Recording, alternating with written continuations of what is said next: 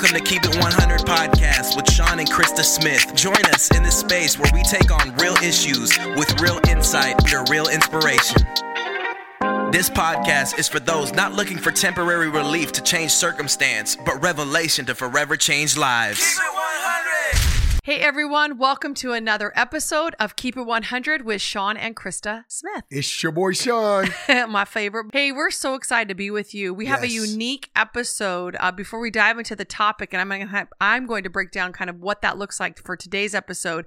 Uh, but we have some really fun highlights that we just kind of want to share with you guys of what we've been up to since we were together last. Yes. One of the things is that we went across the pond. Everybody went to the U K, went to London. We were able to do a conference uh, over there uh, for our great friend, Tommy Arayomi. And uh, we were with the Featherstones, which are great pastors over there of a phenomenal church. Yeah, amazing and the people. The conference was so fun. We saw God do some just some powerful things. Yeah. We got a chance to get over and take pictures in front of Big Ben. Went down the Thames River. That's how they would say it. I would say it phonetically, Thames, but they don't pronounce their H's. And it was so cool because up and down that little Thames River, it's kind of for us like Pier Thirty Nine in San Francisco. Yeah, it is. And so we got some great food over there, hung out, saw some sights. And it's just so cool because although we speak the same language, we don't, right? Yeah, it's a totally different world over there. And you know, it's cool because I've, you know, been exposed to U K culture for years, ministered in Ireland and different places around the U K, but never myself in London actually ministered. So that was my first time. And I just kind of prepared myself for a little bit more more quiet uh, congregation, uh, not super interactive or responsive. And I found quite the opposite. I was like shocked of how fiery this remnant group has really gathered in London. And we really are seeing it around the world. And it's so exciting because I feel like people are going beyond cultural norms and they're tapping into kingdom. And there's this really beautiful hunger that is across the board that we're seeing no matter where we go, no matter what country, no matter what congregation. People are not staying in the boxes anymore. I feel like people are shattering boxes. Yeah, they were definitely not lethargic. They were nope, lit. They were amazing. They were lit. They were so fiery, packed out. All the meetings were powerful. Just the prophetic, just the healing. It was so cool. We got a chance to stay at a nice little inn that you... Beautiful. We got a chance to eat a good meal together there. It was fun. Look out over kind of, I don't know, a pasture or a golf course or something out there was a field. So it was, it was, it was cool. Uh, we got a chance to get some good food there and it was just a great yeah, time. It was amazing. It just felt like we did our assignment. And then I came home right after that, yep. jumped right into a Bethel Women's Conference called Wonder this year and have who's just an amazing woman of God. I just so love what she carries. She invited myself and Lisa Bevere, and then a ton of women that are on Bethel staff that are just powerhouses in their own right. I mean, they're each of them could be like carrying a conference. They're just incredible women of God. And there was probably like ten of us that were speaking, um, that they had the day sessions and I had uh, two of the night sessions, and it was incredible. I mean, I, I felt like we had a freedom in the room during uh, my session that was just special. It was so unique. I feel like what God is doing with women is, it really is the word special. It's just different. And it feels like such an honor uh, just to be able to witness God raising up women in this hour. And there was a roar and a sound and a release and a freedom that I have not seen hit a room before. That was just incredible. I, I really feel marked and changed from that gathering at Wonder. And so I came home raving about it to Sean. I was like, I always want him at everything with me. Well, so. Even before you did, I we have so many great friends up in Bethel Redding. They were hitting me up. I was in Huntsville, Texas, reaching out to university students. Yes, and so, the, so they were hitting me up and just talking about how your session, God just came down, blew it up. If you guys want to go to Krista's uh, Instagram account, Miz Uh, Krista Smith, you're going to see some clips if you go back. And it was just amazing. There was a point in time where the women just erupted. It was incredible. And just went straight wild. It was, it was, it was awesome. It was awesome. And then I loved as I was ministering in Bethel, you were down, like you said, in Huntsville, Texas with all these college students. And there was like, what? You guys stayed till midnight. There was like Holy Ghost breakout. There was legit deliverances. Tons of students got saved. I mean, you yes. had radical services. It was it, so powerful. It was powerful. We love Eli and Mary Gautreaux down there and uh, Colin, Jason, all those guys that are doing a great job down there. I think we had one night where twenty-five, thirty kids got saved. And we had a, a night where uh, that many or more were baptized in the Holy go mm-hmm. receive their heavenly language the first time. So it was truly yeah. awesome. You know, so be encouraged, you guys, as you're hearing these testimonies. This isn't us just sharing like, oh, this has just happened to happening. This is like, this is what's available. This is what God's doing all over. So grab these testimonies, because we always believe that the testimony of Jesus is spirit of prophecy, meaning we're prophesying to you what's available right now. There is just a Holy Ghost outpouring that's happening all over. And so we want you guys to grab that for wherever you call home, because we believe more is available. Speaking also, of more. Another great announcement, yes. you guys. We're going to have another Momentum Night. Come on. We did one about a month ago. It was amazing. It was we incredible. Had a capacity crowd. four hundred people show up on two weeks. I think we talked about two weeks notice. But we're doing another Momentum Night. For those of you that missed the last one, it's going to be May twelfth at seven p.m. It's going to be at Sequoia Community Church. You can look up the address, but it's forty-two ninety-two Keller Avenue in Oakland. And we are super excited. Yeah. And so we, we kind of are going to follow up that last night of fire. And we're calling hungry believers, revivalists, reformers. We're calling the unsaved to come and join us for round two. And we really believe that if we come together, that God is already at work in the Bay. And it's just us coming together, coming in agreement for a, a move of God, because we all know we just need a movement. And so you need to join us for this Momentum Night. Again, it is going to be May twelfth, Friday night at seven p.m. Come join us, Bay Area and, we and all, NorCal. And that's right. And we always say to you guys, get in the room. If you're able to, get in the room. There's something about when you're in the room with the Holy Ghost, it is just different. It hits differently. It transforms you differently. So get in the room. If you know anyone in the Bay Area, if you live in the Bay Area, show up. It's free. No registration. Just come. Bring your mom. Bring your friends. Bring your family. Bring your neighbors. Bring them all, because the Holy Ghost is about to break out. And we're just continuing for a move of God, and we're beginning to see it. So join us May twelfth. Okay. Are we ready? Let's go. Okay. So this is kind of fun. I proposed this idea to Sean. I just wa- have been wanting to interview Sean for a while, because he has one of the most powerful stories, and he's my husband. So I get a front row seat to this man of God every day. And he truly is one of the most Christ-like people I know. He constantly challenges me with his walk with God. He walks in such an integrity. He walks in such a deep conviction for the things of God, but he also walks in a sincere joy and a peace that is truly unrattled. I have seen my husband face incredibly difficult situations and, um, you know, moments in life, and he just stays steadfast in things of God. And I'm always asking him questions, because I always want to be a student and I want to learn from people that walk deeper in areas that I want to walk deeper in. So I'm going to talk to my husband about places that are hard and places that have been difficult and places that have been really painful. I think in today's world, let me open it up with this, baby. I think in today's world, we have a world that really focuses on people's pain, and people are very quick to share and sometimes overshare their pain and their trauma and their hardship. And I do appreciate vulnerability, and I encourage vulnerability. I want people to feel like they can be transparent and be totally open with their hardships. But as a believer in Christ, I always have questions on how to walk through the hardships. But before we get through the how to walk through, I know your life. Um, you don't know all the questions that I'm a- going to ask you today. Um, but I want to come to you, and I want to start talking to you, because I know firsthand you've walked through a lot of trauma. You've walked through a lot of hardship. Baby, what would you say is one of the most difficult things you've ever had to walk through? That is actually a very great question. I think in my life, I, I look back, you know, I had people walk out of my life in significant relationship. I experienced the death of uh, close ones. I've had to deal with diseases that have plagued uh, people that I love. I, I think that there's several things that were very, very challenging for me. And I think the thing that I, I really would sum it all up in is those areas where you really can't help yourself. Like it's a decision made by someone else. Yeah. You know, when I was old enough to recognize my dad initially, of course, this is not how it ended, but my dad initially chose to walk out on me. So I think that was probably the first time, you know, obviously someone significant that, you know, he had gotten my mother pregnant and and didn't want to be a dad, didn't want to be a husband. And so he he walked out. And so that, when I was old enough to kind of discover that, I realized in retrospect, it hit and affected me in a deeper place than I could articulate. Because when you're young, you don't know, you don't have all the terminology. So I think that happened. I've had relationships uh, where people have walked out. Uh, you know, I've had people that were uh, emotionally non-present, although maybe physically they've been there. Uh, my precious mom, she she had so much she had to fight through. She's gone to be with the Lord. But there was a period in time where she probably was not emotionally emotionally is present. Those of you that know my testimony, my grandmother was an alcoholic coming up. So there was times during in which she was drunk that she was not emotionally available. But when she was sober, she was very much available. So it was kind of a, I describe it as kind of a Jekyll Hyde. She was never abusive to me. She was, she was an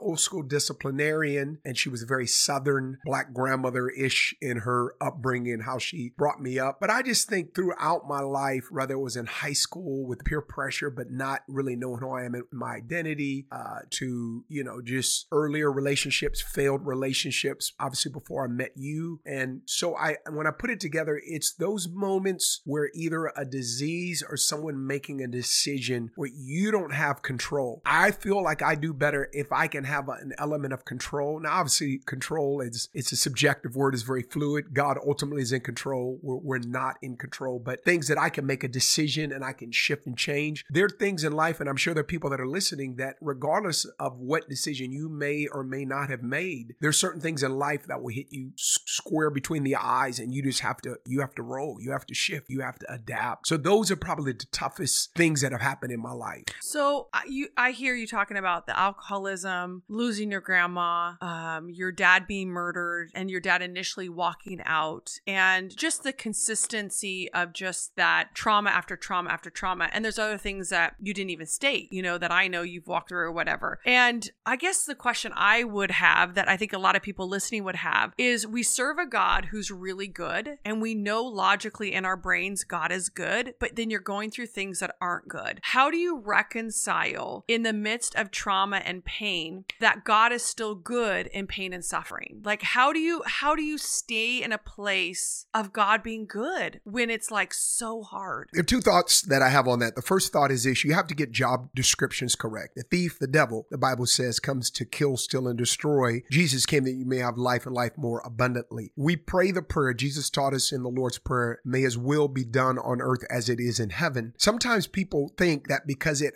happens, God did it or God purposed it. And although I don't think anything can happen to a believer without God being able to redeem it and use it, and I'll talk about that in a moment, not everything that happens to you is from the hand of God. And I think until you understand that, we've let people out of their pain rewrite our theology. Ooh, and, say that again. And, That's and so good. We've let people who've had hurts and wounds and pains change God into kind of this God that allows mean things to happen, as if he would kind of torture his kids a little bit to try to make them better followers. That's not God at all. And you have to understand, there will be a time when God completely, in terms of his will being enforced over people, and the Bible says that that time will be a new heaven and a new earth. The Bible says there'll be no more wars, no more pain, no more killing, no more murder. And we got to remember, when Jesus, when God created the Garden of Eden, none of that was there. The serpent was there. It was only when man partnered outside of the will of God with what the enemy wanted to do that pain and suffering comes into the world. And it's still the case today. If we would come in agreement with God, there's so much that would be avoided. And you have to understand, we live in a, a, a fallen world. We live in a sin-sick world where people make decisions that are not God. If everyone lived the way Jesus lived, our, our world would be a completely different place. All you got to do is read the Gospels and look at what Jesus did. And if you find out, Jesus was always destroying the works of the enemy and undoing what the devil did. So if you see that, that is a clear theological depiction of who the Father is. So number one, this is so important, and this always helps me, is I got to stop and think, God is good, but we live in a fallen world that displays what's bad. But if we lean into God, there's always hope. And that's the biggest thing. So that leads me to the second thing that's huge. And in fact, I even put this on social media, and I say, you have, this is a lesson I've learned, gang. You have to live your life as if what Jesus did for you is bigger than what they did to you. If you can live your life as if what Jesus did for you is bigger than what they did to you, then the pain will never define you. Wow. I'm not defined by pain. I'm not defined by someone else's brokenness. I've had betrayal. Uh, you've had betrayal. Everybody has yeah. had betrayal in their yeah. life. I've had people say things about me that weren't true. In some instances, some people, you know, relatively close. But in the midst of all of that, I, I say what Jesus did for me on the cross will never be outdone by what they did to me. So no matter how much, let's just say someone's throwing rocks at me, right? I, I feel that rock hit my body. I feel the pain of that. I can see the bruise of that. Maybe it's uh, scarred me. Maybe it's broken broken skin or whatever. Uh, maybe it's knocked me down, like the rock hit me. But none of that is greater than when Jesus puts me on my feet. So when Jesus set me upon the rock, he put me on my feet. When Jesus sets you on the rock, the rocks they throw at you can't take you off your feet mm-hmm. unless you let them. And I just refuse. And I think that understanding of what Jesus did for me is greater than what they did to me. It takes me out of victim's mentality. It takes me out of a, a victim circumstance and put me in a victor circle. Mm-hmm. You know, like when you win them horse races, like when they do the big triple crown, they yeah. they get in a winner circle. Right. I feel like I'm not going to be in a, in a, a victim mentality. I'm going to be in a victor circle at the end of the day. And then I also believe this, no matter how bad it gets, if Jesus is in the equation, the upturn can begin the moment I acknowledge Jesus in my situation. So those things I think are really have been helpful. His joy is greater than my pain. Oof. And you have to focus on that. Yeah. Because what you focus on at the end of the day, you allow greater access, you give greater mental space to, and in fact, your feelings will follow your optics. And so if my optics True. Are on the pain and how bad it is, then my feelings follow that before I know it, I've come underneath that instead of being above that. Ooh, my goodness. That that's that's a book. I mean, that's profound, baby. I love this. So you're talking about, I just want to take that what you focus on even a step further, if that's okay. Mm-hmm. Because I think that that's such a powerful thing because I've watched you receive bad news. I've I've watched you get the call um, that your mom is being rushed to the E R and mm-hmm. she passed away that night. I was mm-hmm. with you. I was by your side in that moment. I watched you worship, lean into God, pray. What is the default setting within you that when you are literally slapped in the face with the most unspeakable, unexpected, blindsiding pain, what's your default setting that you just naturally tap into? Because I think what our default settings are is key. It has to be like so practiced within us becomes instinct, right? Because you can't really think clearly in highly emotional places and spaces. And so there's something in our instinctual place that had, had to have been developed before we get to the crisis. You're practiced in this. You're disciplined in this. What is those disciplines that you literally activate when the pain comes knocking on your door? I think some people run to Jesus when crisis comes, but if you stay in Jesus, you don't have to run to Jesus. Ooh. You know, some people have the false philosophy is uh, stay petty so you don't have to get petty. my my thing is stay in Jesus so you don't have to go back and get in Jesus when crisis comes. Mm. But here's, I think, another fallacy. I think a lot of people think that peace is the absence of pain and unmet needs and wants. They think peace. And so I want to say it this way. Peace is not the absence of unmet needs, pains, and hurts, but its ability to give them the proper status. Mm. Whatever pain, whatever setback, whatever thing, give it the proper status in a way that it never drowns out the value of what you already possess. Mm. You possess Jesus living inside of you, which is heaven. I don't have to wait till I die to get to heaven, although I believe there's an eternal resting place called heaven. But I believe that Jesus' presence in my soul gives me heaven in the midst of hell. So even David, the psalmist, could say in the twenty-third Psalm, even though I walk through the valley of the shadow of death, you are with me. So what the David, the psalmist, is saying, I'm in hell, but I got heaven in me. So I never allow the pain I'm going through me to have an undue status report. So the proper status is pain has a status, but it's not going to undo what I already possess. I possess Jesus. And so I think you live in a place where you're constantly bringing your mind back to Jesus. He whose mind is stayed on thee is kept in perfect peace, the prophet uh, says in, in, in the Old Testament. So I keep my mind on Jesus. And the other thing is that I think you have to stop. I know different people look at this differently. I would say this is that I know what it's like to not have Jesus mm-hmm. in my life. I know what it's like to be depressed out of your gourd to where you wanted to end your life mm-hmm. and then for Jesus to show up yeah. is supernaturally. So I say this, I say my absolute worst day as a believer is infinitely greater than my best life as an unbeliever. Mm. And I feel like some people afford themselves the luxury that in the back of their head, if it gets too bad, I could go back to what I was doing before Jesus. I burned that plow. So that, yeah. that, that option's not there. Right. So no matter how bad it gets, it's already fixed in my head. I, I'm, I'm with Jesus. I have no other option. You know, when Jesus thinned the crowd out and said, unless you eat my flesh, drink my blood, you can't follow me. And the disciples were kind of going, looking at him like, Jesus, what you said is kind of harsh. And Jesus said, do you want to go too? And Peter, I believe, was the one that responded, Jesus, where, where are we going to go? Mm-hmm. We left all to follow you. And yeah. so he had burned the plow, or that one guy, I think the Spaniard conquistador, he burned the ships so yeah. that the guys couldn't turn Cortez. around and go. Cortez. He couldn't, yes. they couldn't, they couldn't go and retreat. And so that, those are some things that are very key for me and principles that I try to abide and try to live by and principles that I've learned. I love that. And I, and I see you that I see you practice that. I think this is why I wanted to interview you about this, because honestly, baby, I think you're one of the most disciplined people in this area. And I think you're probably one of the most consistent people I've ever seen, that no matter what you're walking through, literally your worship doesn't change. Your, your heart for Jesus, your sweetness, your kindness, your joy, your peace, it doesn't shift. And times I marvel because I'm like, man, I, I want to be like you when I grow up. You're like my hero. I'm serious. Like you're so, you're so steadfast. I am more like, I have to like find my bearings more than you. You're like just so consistent. And I ask you these questions privately, but I wanted to make it a public conversation because I know if I'm asking these questions, and I have the privilege of having someone to ask them to, but a lot of people don't have someone in their life that this is modeled, that it's actually possible to walk in a place that is,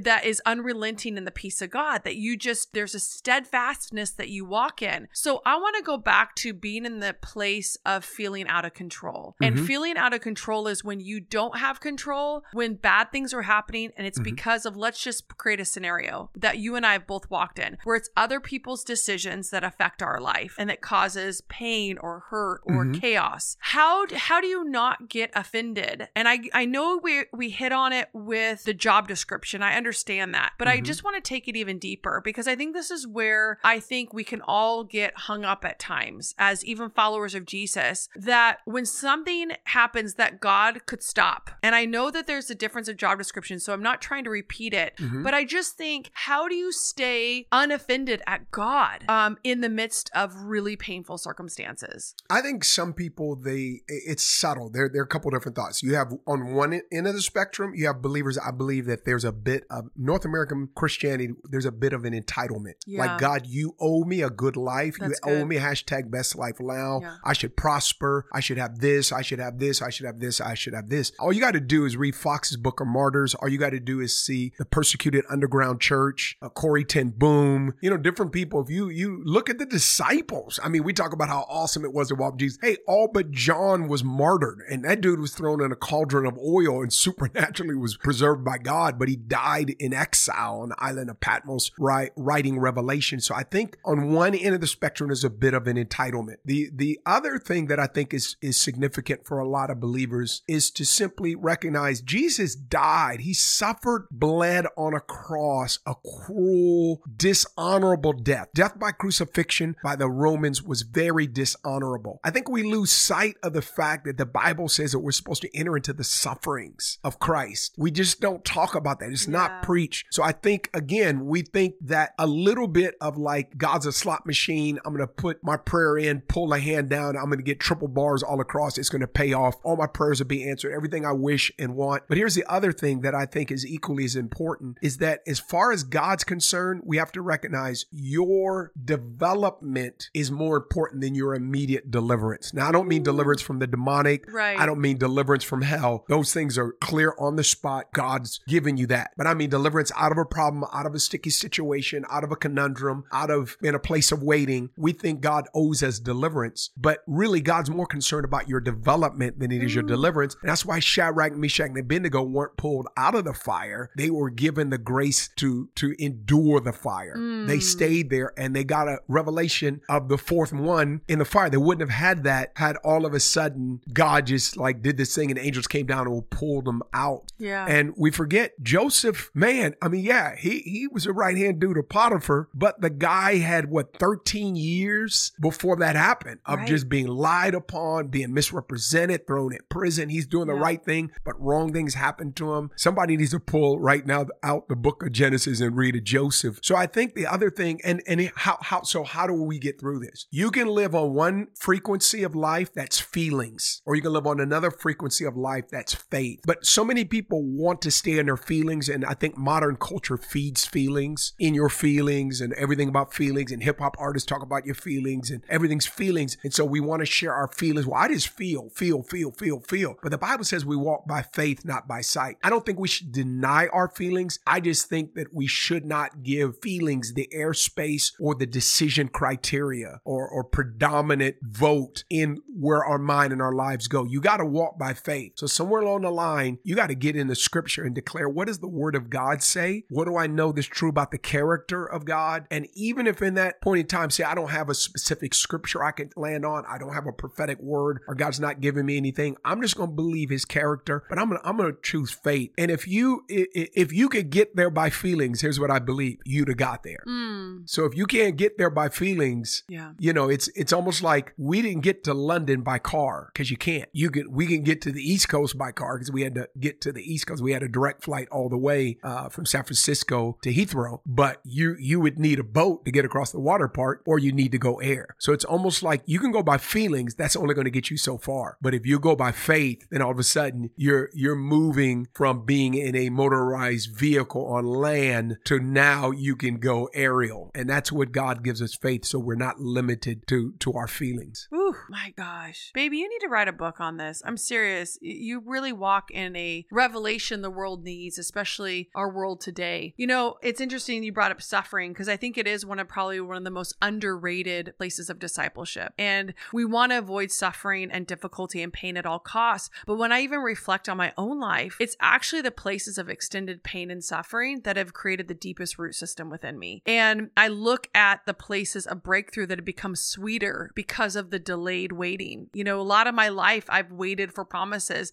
This isn't true for everyone, but just speaking from my own story, my own experience, the Lord has allowed me to have extended seasons of waiting for deep desires and promises in my life. And when that sweet, when that breakthrough happened, when that prayer got answered, that is. Mary knew I waited twenty years, and it wasn't all suffering, but there was times of suffering. There was times sure, of pain in sure. it. So when you came into my life, when I didn't expect it, because it was so laid down, but that laid down, that like that depth, that root system that God had developed within me, it was like, how much sweeter was it? Because it was just such, it was so given to God. But I also look back of what he developed between him and me, and my identity in God, my trust, my surrender in him, all areas I can still continue to grow in, but I still had significant growth during those times and those years of extended waiting. So I just want to encourage the listener today that's going, my gosh, Krista, Sean, I'm in such a hard season. It's just been going on and on. We want you to know we've been there. It's and we understand. And we want to encourage you that God's actually going to use your pain in a place of discipleship, and you're actually going to grow and deepen it. There's purpose in the pain. I actually find that incredibly encouraging, because I'd much rather have purpose than I'm just going through it for no reason. I feel like that promise that God uses everything for his glory, everything. That means the good, the bad, the ugly, like he uses it all, uses the places of pain for his glory. That means I'm going to see fruit in my life from it, whether it be breakthrough, whether it just be a sweeter place of intimacy between Jesus and I, which that alone is enough, right? But I just recognize, which I'm hearing you say, the deepest places of discipleship and growth in who we are come in extend, extended seasons of pain and suffering. Yes. And the Bible is very clear about that, that we would know him through, and part of it, the, the, the part we leave out is the fellowship of his sufferings. There's a place, and you alluded to it, of intimacy, of knowing God by going through it. And here's what I say, like, don't waste your wildernesses. Ooh. Like, let your wildernesses be something that at the end of the day propels you into your promised lands. Because if you don't have wildernesses, you won't have promised lands. And and and God started us so off good. With that typology right from the jump. He pulled his, his people, the nation of Israel, he pulled them out of bondage, but they had to go through the wilderness before they could get into the promised land. And the wilderness is your training place. David, he's out in the backside of a wilderness. Moses, backside of a wilderness. Jesus, backside outside of a wilderness. It just goes on and on and on. And the Bible's clear too. The Bible says it, an inheritance gained hurriedly in the beginning will not be blessed in the end. And this thing doesn't doesn't happen just because you grind it. You know, like we, we think, hey, team grind, I'll just work harder. And man, I'll just grind it. Man, I'll get my entrepreneur idea up and going. Man, I'm going to be super successful. Man, I'll get my little music thing and I'm trying to produce, or I'll get this other little, you know, Instagram, you know, influencer deal going. In the kingdom, you don't want your stuff overnight, because if you can get it overnight, you can lose it overnight. Wow. And that, that, that's so good. Even when they look at people and they say, oh man, that guy or that gal, their ministry, they blew up overnight. No, no, no. You don't understand that overnight, what it looked to you was like thirty years for them, twenty-five mm. years for them, twenty years for them, ten years. Because the worst thing that could ever happen, right, is you get a platform, but you don't have the character. Mm. And so somewhere along the line, you've got to form that character with dealing with the contradictions, dealing with those times of waiting, dealing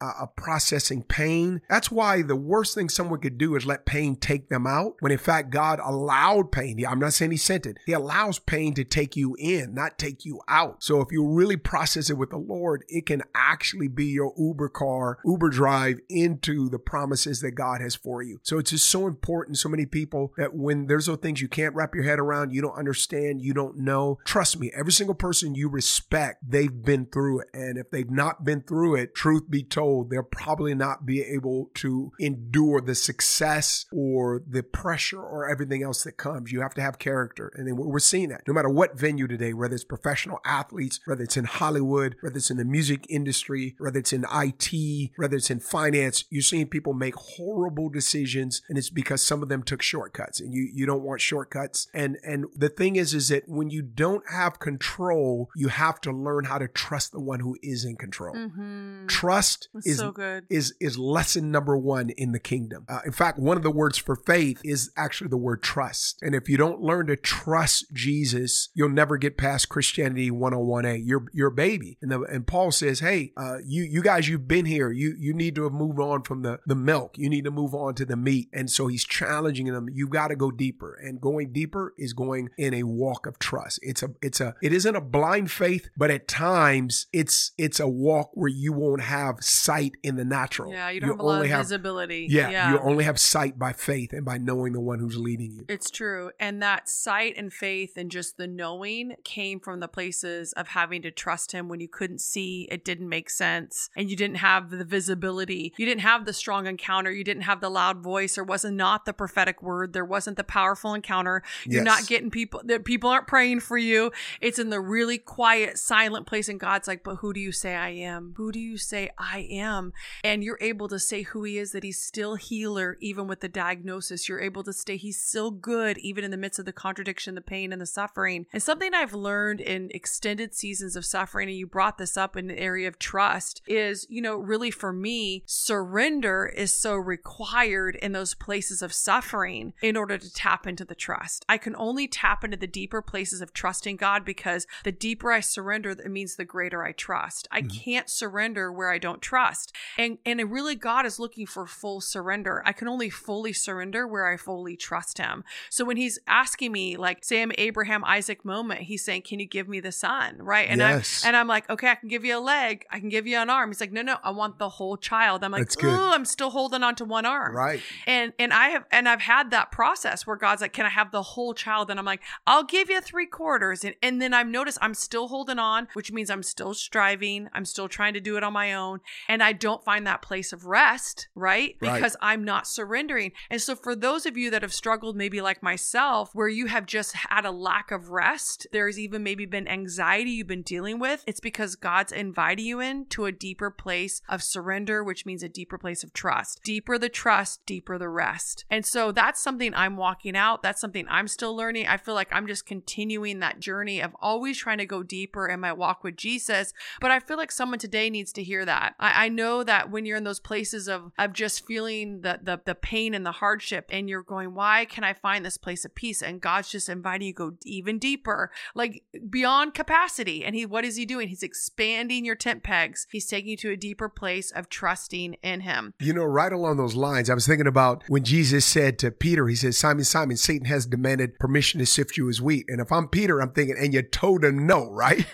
And of course, Jesus goes on and he says, I, I prayed for you so that after you have returned, in other words, after you get back up on your feet, you will strengthen your brothers. So what is the principle? The takeaway principle from that is this. What many of us call a faith crisis, heaven calls a faith catalyst. Mm. Like that was a faith crisis. His Satan demanded permission. That was Peter denied Jesus three times when he was apprehended. He denied. He said, no, I don't know the man. No, I don't know the man. He called curses down on himself. That was a crisis of faith. You could look at him like he could have walked around, moped, went total deconstruction, walked away from God, went out in the world, went back. In a sense, he went back to fishing. But Jesus told him, after you get back on your feet, strengthen your brothers. What do we know about Peter? Simon Peter stands up on the day of Pentecost, preaches the church's first sermon. He is kind of the rock of the early church until we see Paul come on the scene. Uh, really, he kind of takes more of a leadership role, probably about Acts thirteen. So from Acts two to Acts thirteen, it's really about Peter. But what we would call a crisis of faith, somebody right now is going through something, they go, oh man, I'm in a crisis of faith. I challenge you to redefine and turn the narrative mm. and recognize it's not a crisis of faith, it's a catalyst of faith. You're going to receive something that will bring strength to other people and will actually be your superpower at the end of the day. Mm. And so, I, so I, I'm like, I look at it like, okay, it feels like a crisis, but it will, if I stay with Jesus, it will be a catalyst. Mm. My goodness, baby, you're, you're amazing. I, I love well, your you're revelation. Sweet, well, you're sweet. You know, as we wrap up this conversation, you know, I just, I think I want someone to walk away with a practical. And I think that whenever you're going through a hard place, a place of suffering, a place of pain, the enemy's always going after redefining who God is. You talked about it before, you said it really well. There's a war over job descriptions and we often get them confused. You said this statement, I thought it was really powerful, to keep our minds focused on Christ. That to me, there's the war. It's what do we, what do we keep our focus on? Where do we set, how do we set our, what do we set our minds upon? Maybe that's the best way to say it. Just with kind of that takeaway concept that we have with the Keep It one hundred tribe. How do, how do people do that practically? What's that takeaway when someone is walking through something difficult? How do they set their mind on Christ? I think when you're feeling that pain, you're feeling that longing, you're feeling that loss, let that, in the same way, when you feel hunger, hunger pains or pangs, they call it, it moves you towards food, right? If you feel like, oh man, my stomach's growling, I better go eat. Like, what's going on? I'm hungry. When you're feeling lost, you're feeling lonely, you're feeling pain, you're feeling demoralized, let that be, if you will, that inner prompting to go, I immediately need to press into Jesus. I think that many times we take a step back when we allow the substitutes. So I think one of the early things is that when you're feeling stuff going, try to, trying to go south, don't get in your head, get in your heart. You're getting in your head, you're immediately trying to, oh, how bad it is. Oh, I can't believe, why am I going through this? Hey, I, I, I let me try to figure out some solutions, all that. You're in your head. Instead, go to your heart and say, Lord, I need you. What is it? I'm feeling pain. Just be honest with the Lord. Talk to the Lord. I think those are so key that you include Jesus in it. Don't That's let so your good. problem separate you from your Redeemer. Allow it to draw you nearer to your Redeemer. And so you think about it, all the words for God is he's Jehovah Rapha, he's Jehovah Nisi, he's Jehovah Sitkanu. What are those? Those, if you go back and research all the origins of when God's name was revealed, it was because his people had the absolute opposite of that. Mm-hmm. So they discovered, you know, mm. Hagar's in the middle of a wilderness, there's no water, her and her son's going to die. Ah, he's Jehovah Rohi, a God who sees me. When they're like discovering they're about to die, I don't know, I think it was from snake bites. They go, oh, it's he's Jehovah Rapha. So they get a deeper revelation of God meeting their need, because in their pain, in their lack, in their contradiction, they look to the Lord and he was able to come through for them. So that needs to be the cue that we follow as well. I, that would be my takeaway. Wow, that's so good. Keep one hundred Tribe, I don't know about you, but I was incredibly blessed and ministered to by this episode, just here, be, being around it. I get to live with this man of God every day. I wanted you guys to hear the wisdom that he walks in, because he's been one that's really impacted my life. I ask him these kind of questions all the time, and I felt like this was an important conversation because I think so many people are going through really hard things right now, and I just felt this truth and revelation was so key to share it with all of you. For any of you that are going through really difficult and hard times, I want you to be encouraged today. You're not forgotten, you're not overlooked, and you're not not seen. You have a God who loves you, who pursues you, who sees you, and he's with you. And I just want you to know God's going to get you through it. Where you're at is not your permanent location, but we have a God who does breakthrough. He is the God of Baal Perazim, the Lord of the breakthrough. And I just want to speak hope over you. I want to speak blessing over you. And I want you to know God has you, and be encouraged today. Thanks so much for tuning into the Keep It one hundred podcast. Make sure to rate, review, review, and refer us to your friends. And be sure to click that subscribe button so that you're alerted as soon as new episodes drop. Help us get the word out. Share this link on your social media platforms and check us out at sean and christa smith dot com. You can also find us on Facebook at Sean and Krista Smith Ministries. We would love to hear from you on how this podcast has impacted you, so be sure to show us some love. A K one hundred Tribe, you do not want to miss our next episode. And remember, relief may change your circumstance, but a revelation will change you. We hope you enjoyed today's episode of the Keep It one hundred Podcast with Sean and Krista Smith. Keep up with us on Facebook and Instagram and sean and christa smith dot com, where you can discover more resources. If this podcast has impacted you, please subscribe and review wherever you listen to your podcast. Keep